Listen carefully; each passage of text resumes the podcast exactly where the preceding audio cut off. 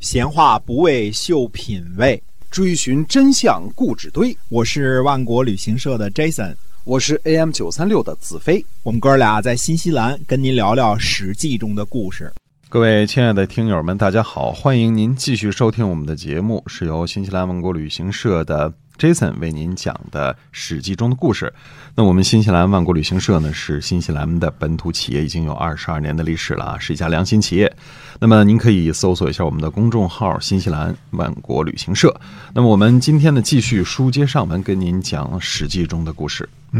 那我们上次呢跟大家分享到说，周朝呢建立了不久啊，武王两年就去世了。嗯，那么去世之后呢，是幼年的成王继位。那么成王呢年纪很小，是周公旦呢摄政对。那么周公摄政呢，这个时候呢就发生了这个流言蜚语事件，而且呢最后呢管蔡跟陆父呢一块儿就叛变了。嗯，呃，叛变了，举起这个反旗了。那么呃，周公呢很了不起这人啊，嗯你看做了两个人的工作，一个是少公事，呃，一个是姜太公嗯啊，把这两个人的工作做好了之后呢，那就起兵平叛。这个起兵平叛呢是非常的顺利啊。那别忘了还有一支力量呢，那就是周公自己的儿子封在鲁国。鲁啊，鲁鲁国呢是在山东南部啊。我们说嗯这个以泰山啊，泰山北边是齐国啊，下边是鲁国。那么他儿子呢是替他救国的，就是嗯他封了之后呢，周公受封之后没有救国。我们说救国就是去到这个诸侯国去真正去当国王去了，没上任啊，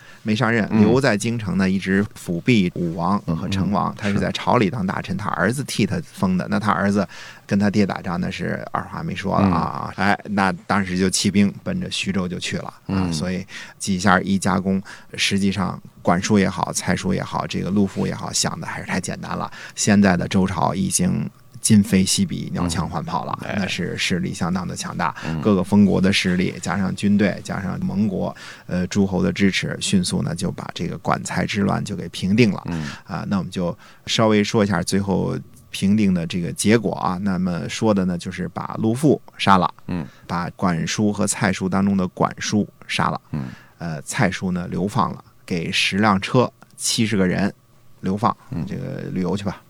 发配苦寒之地。派派了七十个侍卫。嗯当然，我们说呢，这个呢产生了。呃，好几个结果啊，就是第一个结果呢，这个管蔡之乱呢，实际上对周朝的稳定呢还是有相当的好处的。第一个结果呢，就是其中诸侯的变化当中呢，管这个国家就不存在了。嗯呃，因为管叔被杀之后呢，同样十兄弟啊，管叔被杀之后呢，就绝嗣，没有孩子就完蛋了。嗯你看我们就没有管这个国家了啊啊。那么蔡叔呢，在流放当中就死了嗯啊，这个也挺 out 的哈。原来是这个王子啊，是这个国王啊，对这个没事儿跟着人叛乱，嗯你玩这个活儿别就吃饭不太好玩儿 啊。呃，这没玩个成，那么蔡叔的儿子呢，非常的懂事儿。嗯啊、那么行善，行了很多善，呃，虽然是在流放当中呢，人也很好，传了很多善名。那周公呢，呃，又把他儿子呢，先推荐到自己的封国，又先推荐到鲁国嗯去做什么呢？在鲁国做这个卿相，就是当大官儿嗯啊，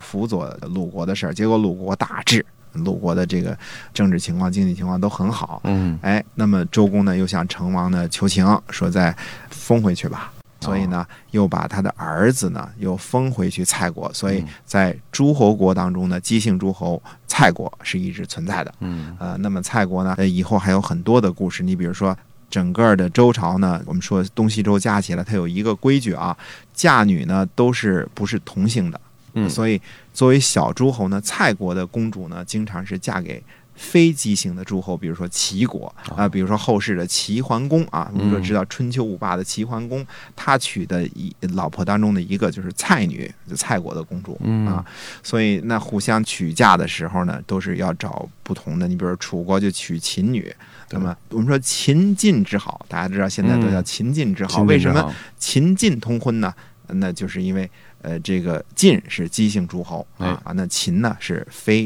姬姬姓姓诸诸侯侯啊，哦所以它是秦晋之好。嗯现在我们说这个人结婚啊，送个写个大字儿“秦晋之好”啊，嗯就表示结婚的意思。当然，秦晋之好呢也不怎么好。等我们嗯讲到秦晋的时候，就知道这个好是好，嫁女是嫁女啊，这个打架也是对常事儿啊对，也而照且打打啊打的厉害的不得了啊。是嗯嗯啊，嗯，一直延续到后来韩赵魏啊，都是接着打，所以其中管国没有了，蔡国留下来了，然后呢，还有一个是什么地方产生的？那么周公这次呢，把这个商国的百姓和军队呢做的处置是什么呢？是一分为二，嗯其中一个呢封给周公的弟弟，这就是魏康叔，所以我们说保卫的魏，嗯这个魏国魏国就此产生啊，那也是十兄弟当中的一个。嗯那么就多了一个国家叫魏国。以后我们说孔夫子困于陈蔡之间，也经常去魏国。为什么？为什么孔夫子老去魏国呢？这其中的一个原因，就是因为魏国是姬姓诸侯，是嗯正宗的。正啊正正正统的啊，正统的啊，它属于嗯姬姓诸侯。那么魏国是魏康叔封在了魏国，另外一半儿封给谁了呢？封给了微子启。哦那么微子这个人呢，我们大家也知道他是纣王的同父异母哥哥，有人说是同父同母哥哥。嗯之所以没封长，呃，就是想当初这个纣王的爸爸没封他做天子呢，就是因为当时生微子启的时候呢，母贱。他妈妈呢是不够的王妃的这个正妃的资格，地位啊很低啊，地位低。嗯那微子启呢，一直是个贤人，我们都知道啊嗯，他先进谏啊，先跟皇上说你应该怎么做怎么做。那后来呢，他跟太师、少师呢就逃跑了，抱着这个呃商国的这个祭器、祭祀用的乐器跑嗯了。在武王克殷的时候呢，到商国进城之前，那么微子启呢，他是做了什么动作呢？他是肉袒，首先就是把上身脱光了啊，嗯然后呢覆面，用个毛巾呢把这个脸给脸嗯盖起来，表示没脸的意思啊、然后一个手呢牵着羊，一个手牵着毛，这可能是一种表示臣服的这种当时的讲究吧。啊，然后西行到这个武王面前，就是跪着走过去的，就跪过去的。啊，到武王面前，嗯用膝盖走过去这个哎，这个请罪。那么最后武王呢，就是释放他了，说你官复原职吧，嗯还做这个商国的大官儿就行了啊，还是王族。那么这回呢，武王陆父纣这儿子呢也不争气，但是殷商这一部分人呢，还是要用他们家这个家族来统治。那找谁最好呢？找来找去，那就是找到了微子启。那微子启呢，从此就成为了诸侯之一，当然是还是殷商的这个姓儿，他跟这个纣王是一个姓儿的啊。嗯那么按说他也应该姓子氏，按封的来说，他应该姓子氏。那么从此呢，在这个诸侯国当中就多了一个宋国。就是大宋王朝的这个宋宋国，啊就多了这么一号啊，这是一个非姬姓的诸侯，是原来殷商的一半儿。嗯呃原来分了三国嘛，管叔、蔡叔和这个陆父管，看来不行嗯，这次分成两个，彻底踏实了。踏实的原因呢，是因为微子启是个贤人，他嗯是一个懂道理的人，不整天想着这个反叛呀、打仗啊、生灵涂炭这些事儿嗯对。那么，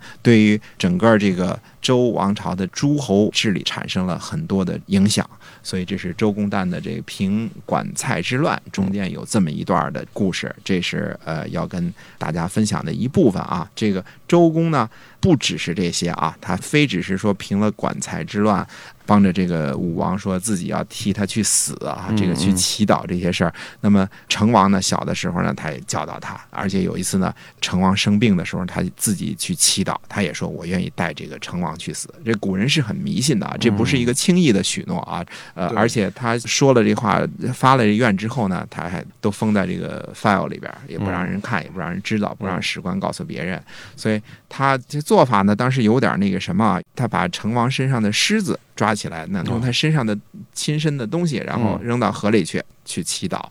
对神界的事儿我们不太清楚，好像你要什么方一个人，或者这个祈祷一个人，或者替他祈福什么的，嗯最好就有他身上的一根什么头发，类似这种啊，啊好对像有对类似有这么一种迷信啊。嗯其实这其中啊，你说哎呦真脏，这天子怎么身上对还长虱子还有虱子啊啊？你要想清楚啊，成王的病呢，一定是不轻了。他一定是嗯连日躺在床上才会生虱子，对人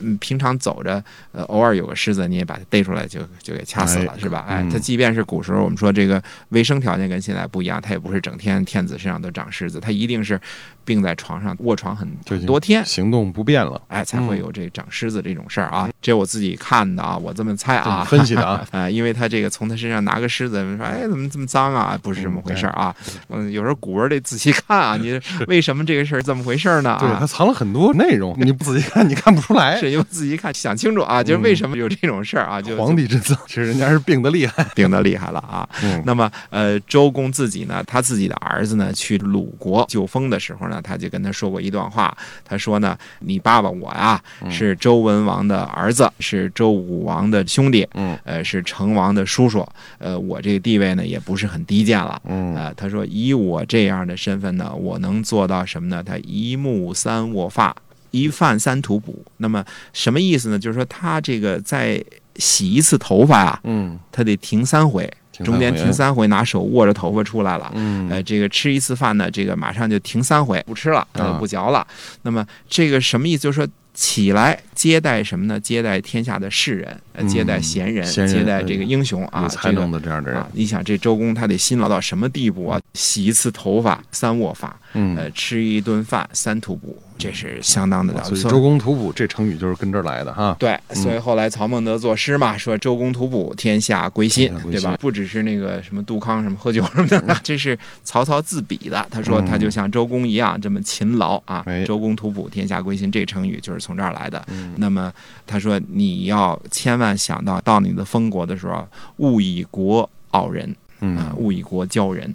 呃，什么意思呢？就是说你不要说你自己是个国君，然后你就可以不勤奋工作，不好好对待天下的英雄啊，这是周公自己对他儿子去封鲁国之前对他的训诫。那这下呢，其实把这个管蔡之乱平了之后呢，徐州方面呢也都平定了，把这个当时的怀疑的王呢也都给迁走了，嗯那叫燕国燕王也给清走了。这一下呢，周朝的整个的局势那还是非常非常的安定了。嗯啊那么在跟这个太公望发命令的时候呢，当时呢还是派很大的大臣去的，呃，发的命令啊。那么发这个命令的时候呢，跟这个太公望说的是什么意思呢？说东至海，西至河，南至穆陵，北至吴地，五侯九伯，实得争之。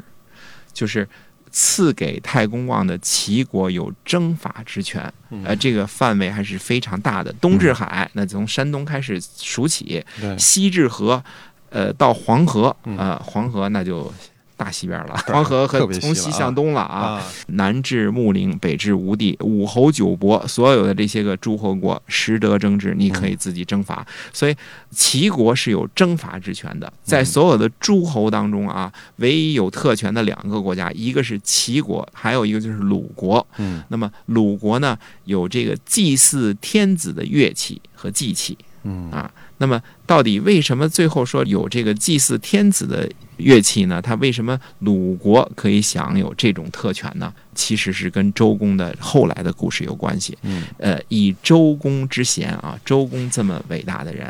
他呢做了这么多的好事儿。其中包括修建洛邑啊，修建洛邑本来是不是给他的，是少公的，但是呢，他也帮助修建了。这洛邑呢，因为它的这个地理位置是天下之中，嗯四方诸侯进贡道理均，它都是一样的路程进，它对东部中国的控制还是很有影响的。而且这个呢，非常有政治远见啊。那么，即便他这样的一个人。我们可以说忠臣啊，又是贤臣，又是鞠躬尽瘁的这么一个人，也是有问题的。他有什么问题呢？被怀疑， 这个中伤被中伤了，所以啊，在后来成王呢长大了之后还政给他，那么周公呢就做臣子，嗯在这个时候出了问题，出了很大的问题，以至于周公被迫要流亡。所以到底这段是怎么回事儿？我们下回接着说。好，我们今天啊《史记》中的故事呢，先跟大家聊到这儿了，是由万国旅行社的 Jason 为您讲的，我们下期再会。再会。